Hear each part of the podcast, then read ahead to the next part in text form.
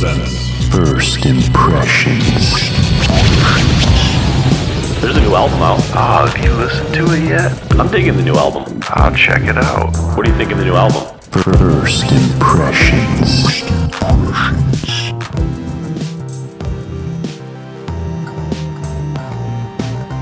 Hey everyone, welcome to another exciting episode of First Impressions on the Scratch the Track podcast, presented by the Dude and Grim Show. I am the Dude. and I am Grim. And today we are going to discuss to discuss our first initial impressions on the album White Pony by Deftones. We most certainly are. But before we get into that, Grim, we want to make sure everyone goes ahead and likes, subscribes, and comments below. So play the soundbite. Like, subscribe, and And comment comment below. All right.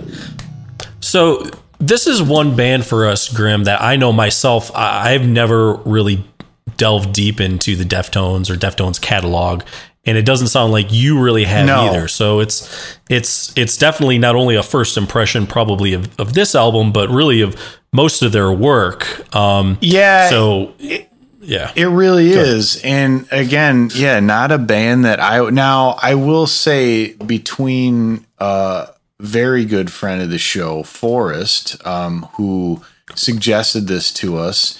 And also I want to shout out to friend of the show, Justin Kozak, because I remember in college very distinctly um, I was playing some music. I, I used to listen to this band um, that I got into back when I like skateboarded in high school called Orange Nine Millimeter. And I Oh, distinctly yeah. remember listening to this song by them called Suspect. And Kozak in college heard that song. and was like, dude, if you like this, you really got to listen to the Deftones and sold me on them. And you know what? I'm sorry, man. I, I just didn't do that. Uh, that one's on me. I just I am wasn't, the- I, wasn't in like kind of like a metal phase at that time. yeah. Kid A had just come out. There was just a lot going on. I just didn't get into it. There was, yeah. I, I was listening to that for probably like a year and a half. So Yeah. I was kind of busy. Yeah. Um, but I think, yeah, I think with this band and this album, and also the, sort of the purpose of doing this is these, you know, I've listened to it probably once or twice and have some initial thoughts on it. But we'd love for people out there. This is kind of the album we're starting with, and from what I hear, it's kind of their kind of go-to Seminal album, or their, their, their their biggest album. Yeah. yeah. So, so people who are huge Deftones fans, for other people maybe who aren't, is this a good album to start with? Would you recommend starting with another one? Certainly, let us know below, um, because I'm sure you know the 343 people who are subscribed and watching this right now would love to know what album to start with. Would this be the one? Now, doing some research. There's about five different versions of this album that exist. Yeah. and, and I, I think was that what prompted this? Did they did they do like a reissue on vinyl of this? I, I can't exactly remember what ex, what prompted it, but I feel like that had something to do with it. Yeah, I think Forrest picked up the 20th anniversary reissue on vinyl. Um, now, here's the thing that also comes with a companion remix album uh, of this album. So different artists went through and remixed a bunch of the songs. Oh, that's interesting. So that's that is so it kind of comes with you know the album itself, but then also the remix. And I guess the five different versions when it came out, there was you go into the store and you could buy sort of there was in the jewel case there was a red version and then then like Yeah. a black version, and they both had two different booklet inserts. Um, they included the song the the Boys Republic, but not Back to School Mini Maggit. Yeah. Uh, so, but then the gray one came out, and that didn't include Boys Republic. And then there was a white version that was released, and then that included Back to School as the first track. And now, when I down, and I think I got all that right. Now, when I download my version off Apple Music, and I think you said yours was either off Amazon or Spotify. Amazon, yeah. It's it it seems to be the white version because Back to School, um, uh, Mini Maggit is is the first track on that. So Yeah. um, it, Well, well, hold on. I guess white cover. I, I feel like the that's interesting because I feel like you know it usually shows you the little thumbnail of the album cover, and I feel like it showed the gray cover. I can't look at it right now because my phone is busy recording this wonderful video. Uh, but I feel like they still showed the gray cover, and I could be wrong on that, but it did start with "Back to School," which was not necessarily the original eh. first track. Hey, dude, my cover on Apple is, I mean, you, it's more blue than anything. Oh. so I don't know. Is there is there a blue version? Um, I don't know. But Do you have something wrong it with your rods and cones? It's po- actually, I think I might, but ah. anyways, that's another story. We don't need to get on that tangent. Anyways, so this, um, yeah, dude. I mean, when I first listened to it, uh, I didn't realize, like, I didn't really know much about Deftones or anything, and it was much harder than I had just kind of imagined it would be. Like, I just didn't, I, didn't really know much Oh, fully expected it. it to be as heavy as it was. Um, but it's it's interesting because again, I said I, I wasn't listening to like a lot of heavier stuff at the time. Um, but I, I felt like based on bands that I had listened to kind of throughout that period that came out with stuff that were heavier. Um, I felt like this was different and and and I feel like you could because I've heard people call this like new metal kind of um Sure. as, yeah, as I, like I, they're I, kind of heard that too. but I could I could see how you could kind of put this in the same category as like maybe a Linkin Park. I, you know, and and, And I- I'm don't I'm not a people by big- saying that. yeah, I- I'm I'm not like a huge Linkin Park fan. No disrespect intended. It's just not really my thing. Um, but I could certainly hear how how this would be kind of in that vein with the way that some of the lyric, the cadence of some of the lyrics, some of the influence of a little bit of hip hop at times. Yeah, I, uh, it's interesting you say that because I was trying to think of what band it really reminded me of, and that's the band I was thinking of. I just just couldn't think of them. Now, I here's the thing: what I will say about that is, um, I feel like this has more of the rock metal. They lean a little more towards the rock metal, Yes, whereas Linkin and not Park the rap. leans Yes. mo- more towards the, the, the rap and the hip hop. So I think that's where it really difference. You know, it's it's it's different. But I, I I do feel like there is um sort of you know they could be walking on the same path in the same direction a little bit. Definitely, They there. would be billed together at a festival. I can see that. you know, yeah. Now, who would get top billing? Well, I mean, most Deftones fans are going to say Deftones, and most Linkin Park would probably say Linkin Park. So Yeah, I you know uh, I would rather see Deftones than Linkin Park. Me though. too. Me too. I Um, will definitely say that. yeah, I would too. And I, I don't know. the The album was interesting to me. Um, the gentleman who produced it, Terry Date, I, I honestly had not heard of. I had neither. But one thing that I will say about the album that I think is interesting is to me, the songs have differences. It's certainly not like you could just interchange the tracks and you wouldn't know the difference Sure. from song to song. But there is sort of a distinct sound and feel to it that goes throughout the album. Throughout. Um, it, it it does have have a very distinct sound, and I think that Terry Date had also produced the previous two albums that they did prior to I this. And again, not having listened to those yet, not saying that I that I won't. I I, I would like to. Um, but I, I would like to hear if that sound sort of evolved over time or if, if that was just always kind of their sound. Yeah. And either way, Yeah, I, I think it's cool because because it just it, it's something distinct and it, and it definitely sounds like them. Yeah. Well, it'd be great for some of the people out there who who are watching this, um, who may have been familiar with the first two albums and fans of the first two albums, and then they came out with this. What was your impression Mm-hmm. when you first heard it? Did you feel did were you excited about it? Did you feel like they took a big leap forward? Because it sounds like, at least from some of the reviews and the critics, it, it, a lot of people said they kind of matured in their sound and they really kind of upped upped their game a little bit. So that's that's sort of the impression the impression that I got. Yeah. Um, and and also it's interesting because this came out in what 2000, right? Yeah. 2000. And when I started listening to it, it was it was kind of cool because it sort of took me back to that era of late high school, Yeah, early sure. college, listening to the radio Mm-hmm. because that was kind of like the rock. This has that rock sort of sound, metal sound that I was hearing on the radio at that time. Yeah. and Oh, that's what was, it, it kind of it, kind of took me back a little bit. And dude, also very cool that you have uh, Maynard James Keenan and Scott Weiland um, both putting in vocal tracks for this album. Now, I could pick out Maynard's. I, I couldn't Yes. when I listened to to um, I guess Weiland sings on uh, the RX Queen. And he's uncredited. I believe Maybe that's it's his background vocals. That's shorthand Prescription. for prescription. well, I that's what I yeah yeah. but it says RX. So Yeah. Anyways, yeah.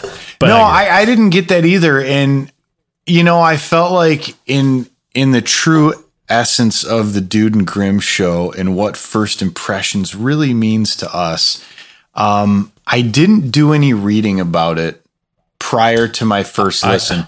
I have listened to it twice through, and I did reading about it in between those. But yeah, Okay. I did hear, I did distinctly hear Maynard. Um, totally.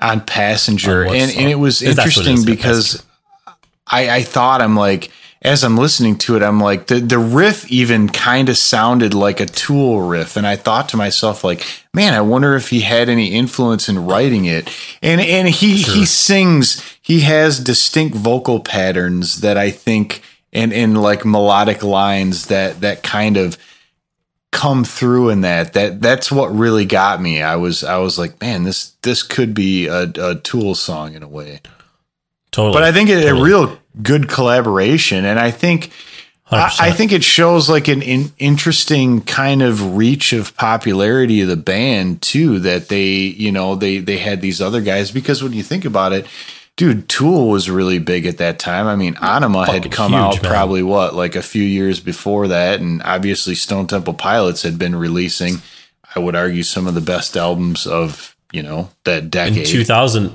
yeah i think number four came out or in 2000 or right around it. Yeah, it was because we were freshmen in college right when Yes. i think we really started early in getting into yeah. that album. Yep. So yeah. Well here's the thing Grim. I, you know I, I don't know if you've picked out sort of um you know a track or anything that that stood out to you or you had a, like a favorite song. Um I, I think one thing for me is i i think overall i think this is a really good album after giving it one and a half two listens um at, at least in the past week. I think i listened to it once uh, like a few months ago. Yeah. I can't say I really I can't say one song or one thing like really stood out to me where I was like, okay, I'm gonna gravitate back to that song and I'm gonna listen like that's the one that hooked me and I'm gonna listen to that kind of over and over and over.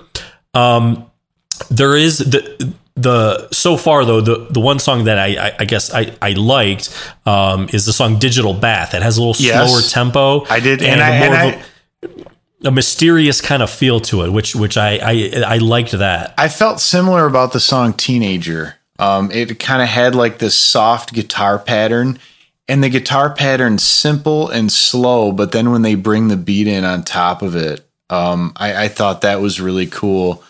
And again, I felt like that was something that, especially given the time, that would have set them apart. I think from from a lot of the other rock bands. What people were doing, sure. And and Um, I did read too that uh, when they were writing a lot of the lyrics, um, that Chino Moreno, the um, I, I think the main lyricist, singer, guy, rhythm yeah. guitarist, um, he said that this album was maybe maybe like less autobiographical or about like him or his own life, and it was basically like a collection of kind of.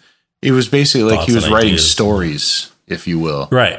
And, and I And that's thought that was cool. cool. Yeah, I that think that's freedom. a, I think that's an interesting way of writing. I mean, when I think of people who do that, to me, the biggest thing that comes to mind is like Ray Davies of the Kinks, because so many of the Kinks songs, if you listen to it, are like stories kind of about other people. Uh, and I think it's an it's an interesting way to write because you can you can write these stories and sing them almost as if it were first person, right? But Definitely. but it's but it's not, and and I think that that's uh, that's kind of a, an interesting way to approach it.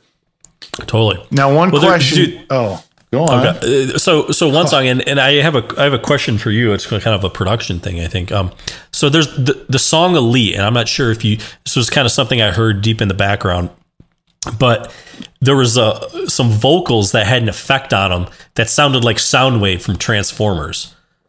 Oh yeah. You know, you know that sound. Pink Floyd does that in Animals, I think. In, in Yeah. one part, Uh, part it could be a vocoder. Uh, where and, and a vocoder is an interesting thing. I wish I could tell you I have one.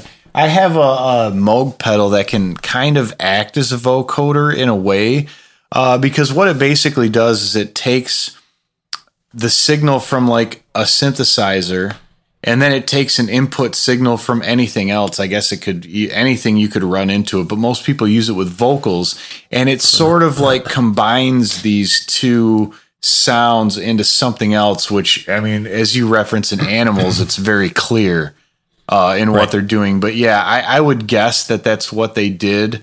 Uh, but I, I again, I don't know because I wasn't able to find out uh, a huge amount about the production of this. Right.